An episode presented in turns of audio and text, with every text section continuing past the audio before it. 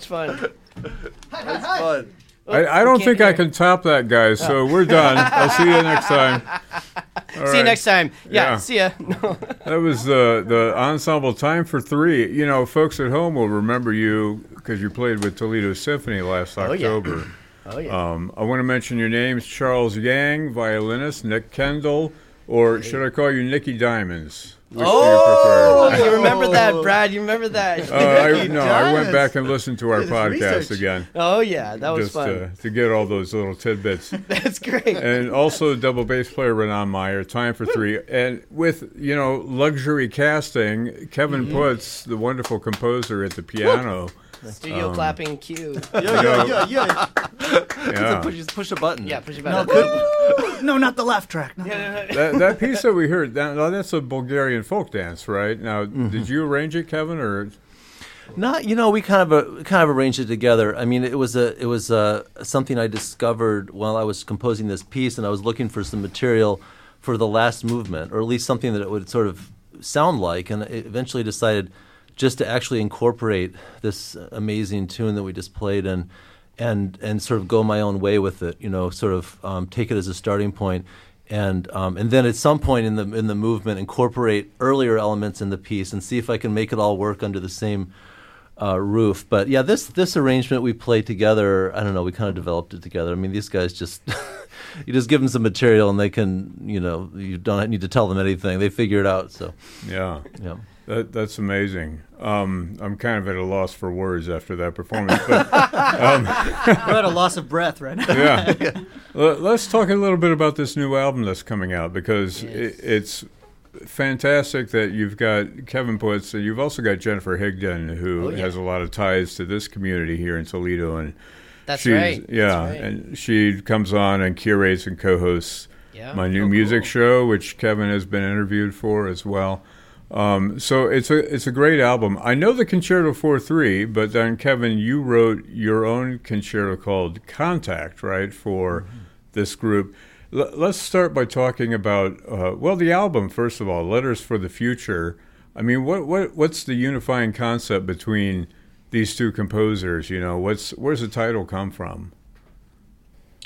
Well, it's um, you know, I think during the pandemic, um, we were all very much separated. Um, I mean, I'm talking about the band and with Kevin, but I, you know, as a metaphor, everybody was society, the human race.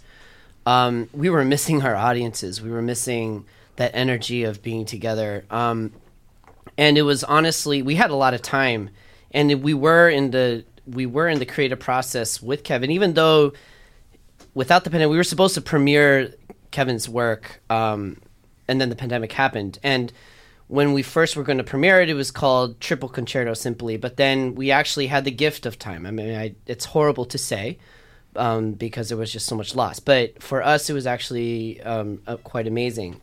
And we really were thinking of, of this piece, but then we had this incredible opportunity come at, before us to record this, none other than the Philadelphia Orchestra, Yeah. which um, which has a lot of ties to us as well. But when we were thinking about what to put on the album, um, it was quite obvious that these two things should exist on it, and it was even more amazing that while we were really retooling and rethinking of Kevin's piece, which was this idea of reconnecting with each other, this idea of this concept of kind of while we were dealing with so much stuff here on on Earth that sometimes when you if you're an astronaut and you go to space, the problems seem to be smaller and there's this idea of possibility.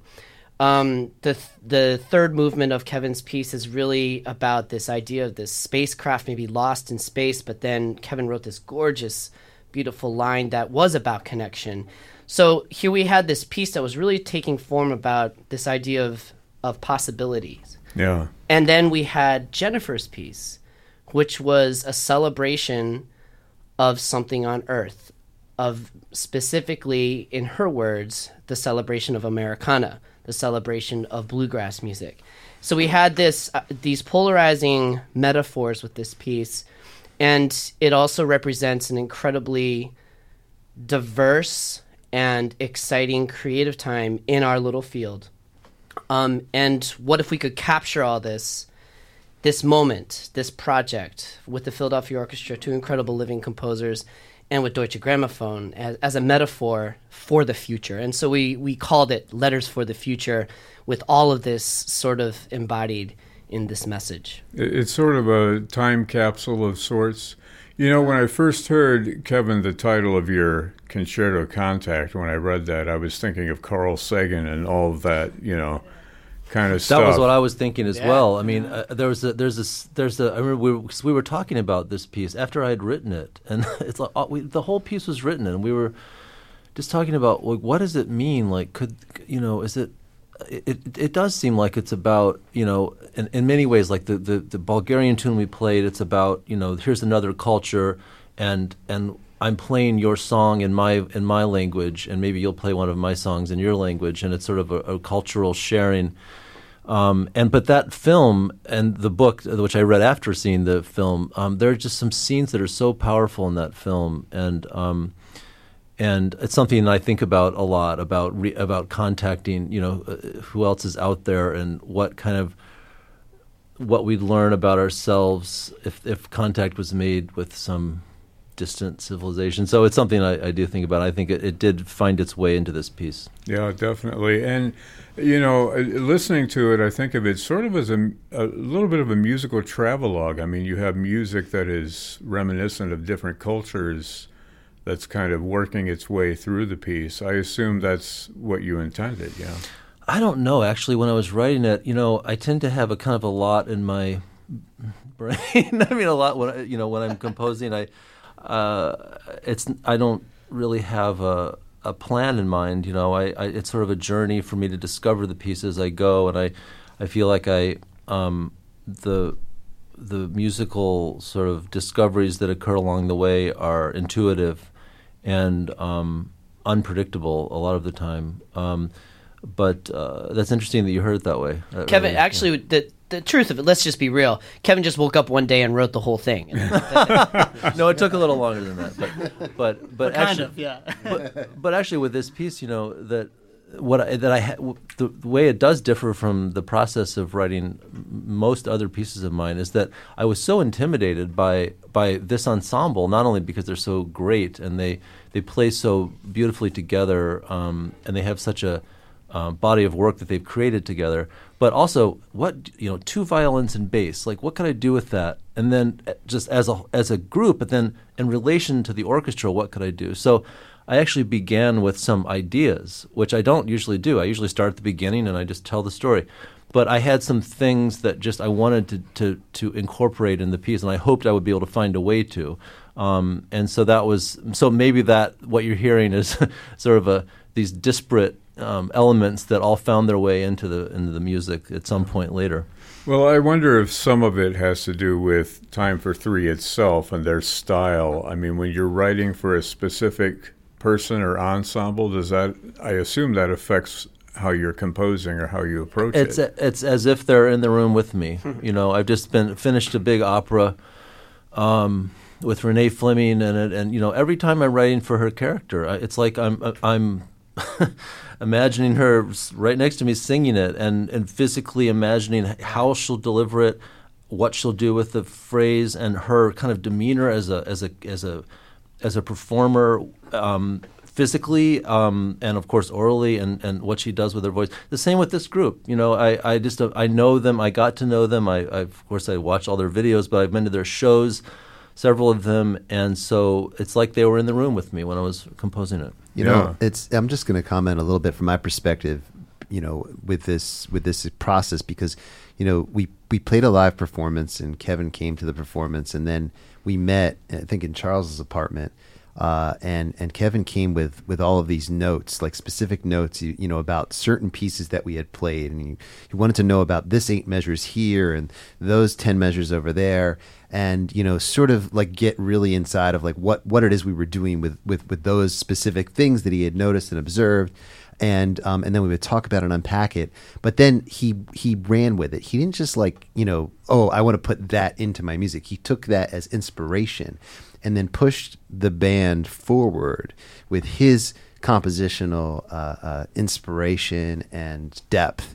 And um, I think all three of us feel at this point, as as individual players and as an ensemble, that um, you know th- there's been percentage points in the tens, in the twenties, and the thirties, where now we're new players as a result of this piece. Amen. Um, octave leaps that we wouldn't have considered within sort of our you know our canon or like um, you know uh, the the by design sort of like wonderful defaults that we all have as players that are good you know they're good defaults where we can kind of lay in them and trust each other with them but then Kevin's pushing us even a little more you know to explore on our instruments with each other. Um, and you know just in the same way that he's taking um, in mind uh, that artist or that band when he's writing the piece um, we're now taking him in spirit whenever we go and perform the piece. Oh, that's wonderful. Beautifully said. Um, I want to talk about the singing thing just briefly because there's a lot of singing in this piece by Kevin. It, it starts out with singing, right? And uh, I know, uh, Nick, when you were on the podcast, you kind of downplayed your own singing, but you guys sound like a wonderful vocal trio in this, this recording.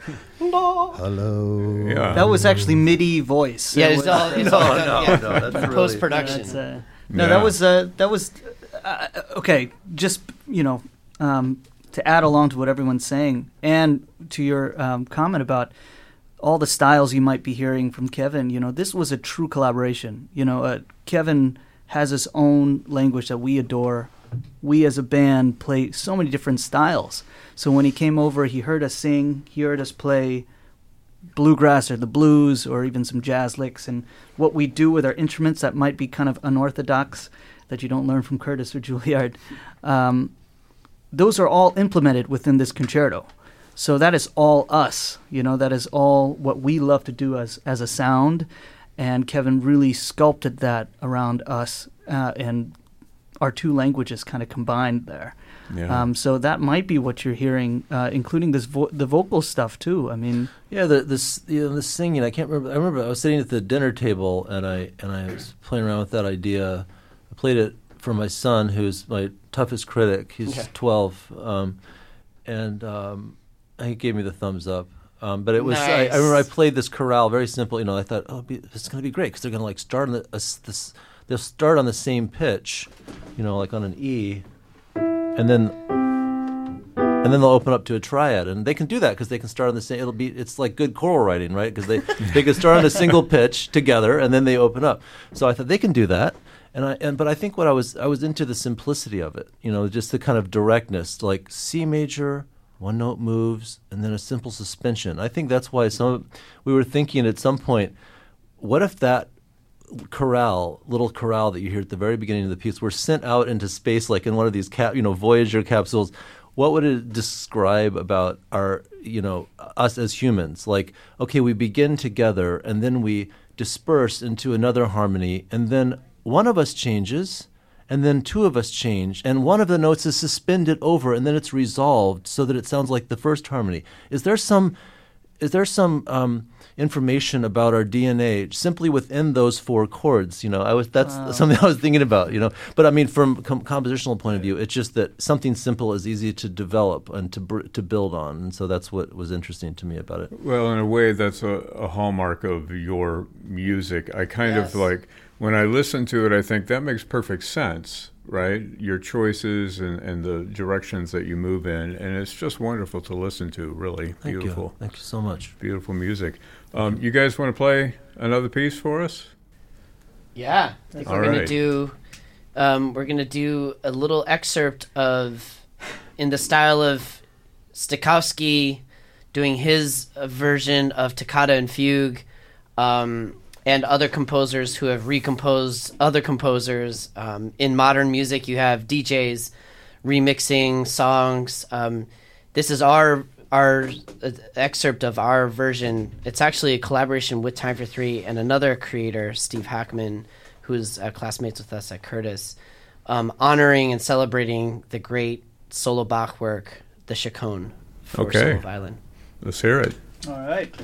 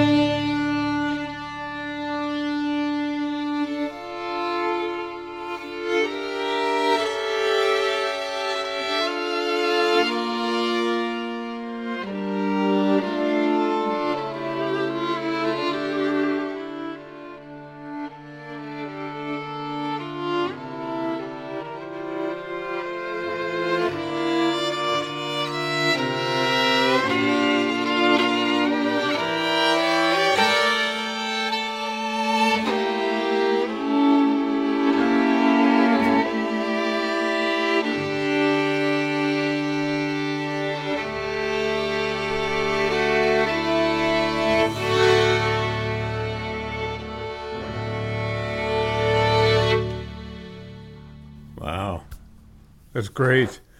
You know, what I love about you guys is you're kind of like you carry the gospel of, of music from centuries ago into, into the present, and uh, it's really just wonderful. Thank you. Thank you so much, Bruce.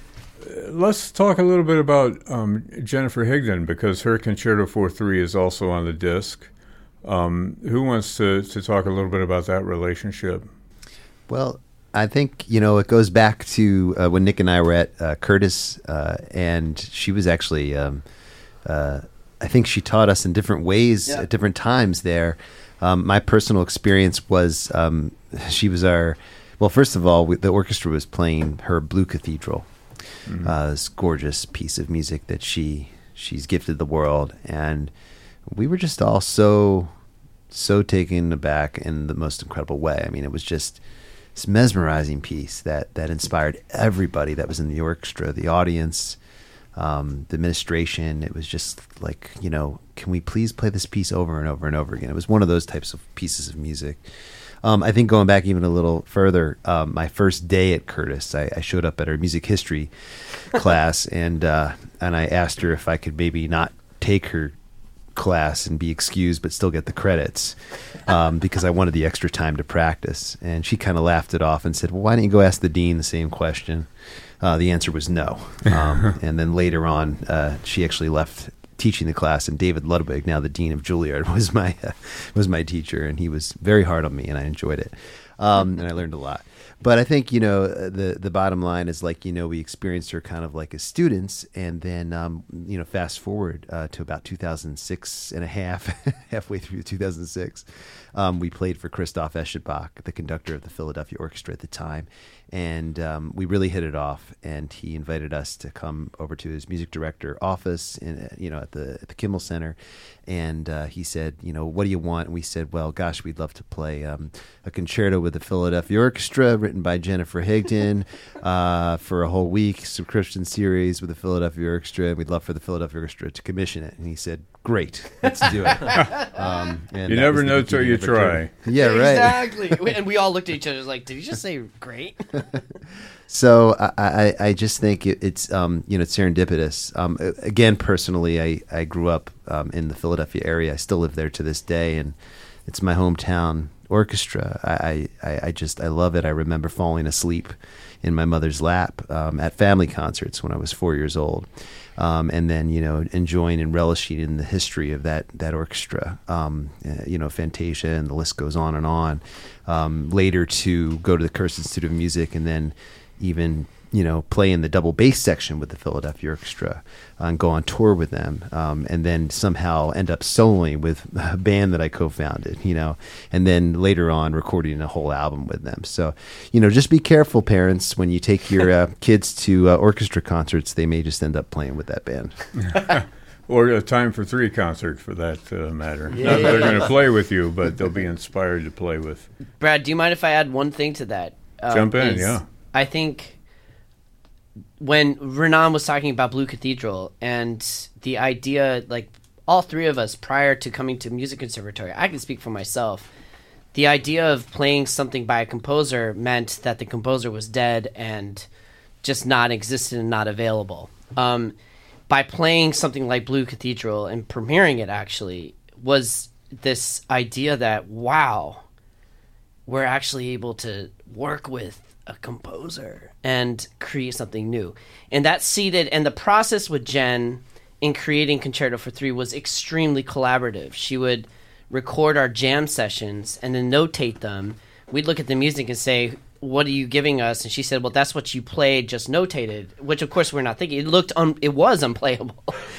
but we were able to really build on that. And with Kevin, definitely the same way. On tour, we have these sound check jams that we do, and whenever we're there, just sound checking the room, we would exchange ideas with Kevin, and we uh, were very. He was open to collaboration to building this incredible piece for us. So it's it's definitely something that um, is so such an opportunity and it goes back to what I was saying at the beginning about you know being able to mark this moment with these two pieces that were really created for us with us um, by these two master composers.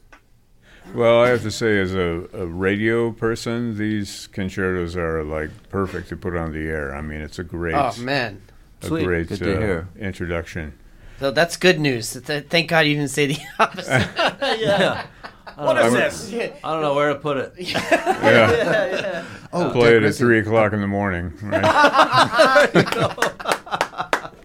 You know, I will say one thing about it being complicated. I, I remember when Jennifer wrote us the concerto, and, and one of us in the group said said, "Man, this is hard," and she said, "It's a concerto, dude. Yeah, go practice." Yeah. And, and I think that's one of the things that I've uh, we've really enjoyed, like from like both Kevin and Jennifer's work, is like it's all it's so beautiful, it's so incredible, but like it also is Oh, yeah. like wonderful mountain to climb. It's gratifying, yeah. Really gratifying. You got one more uh, song in you for us to go out on? Yeah, we're gonna we're gonna so we're gonna play the cadenza of Jen's concerto that we wrote, um, and it connects between the first and second movement, borrowing themes from as as cadenzas do, um, borrowing themes from the first and kind of calling out what you'll hear in the second. The idea of this being, you know, again, she wrote this piece for us celebrating Americana.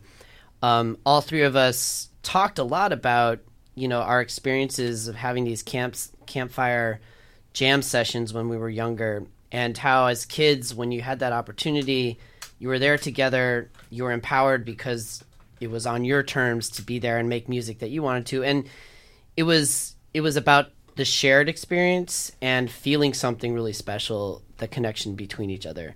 And in concert, when we do this in a show with a full symphony and full audience, this number really is is like a real special moment, and we try to create that vibe in this cadenza. So we'll play that for you now.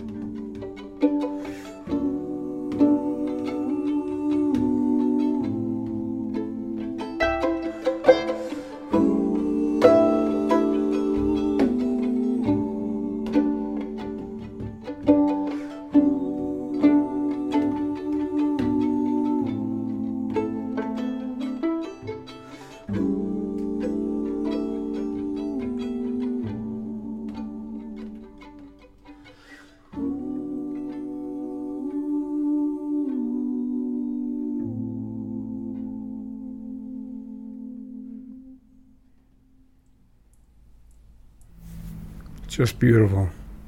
You've been amazing, man. This was a lot of fun. Thank you, Brad. It's good to hear your voice again. All right, time for three, and composer pianist Kevin Puts, uh, Nick Kendall, Charles Yang, Ranaan Meyer. The new album is Letters for the Future. Thanks, guys. Thank you, Brad. Thank you. See you soon.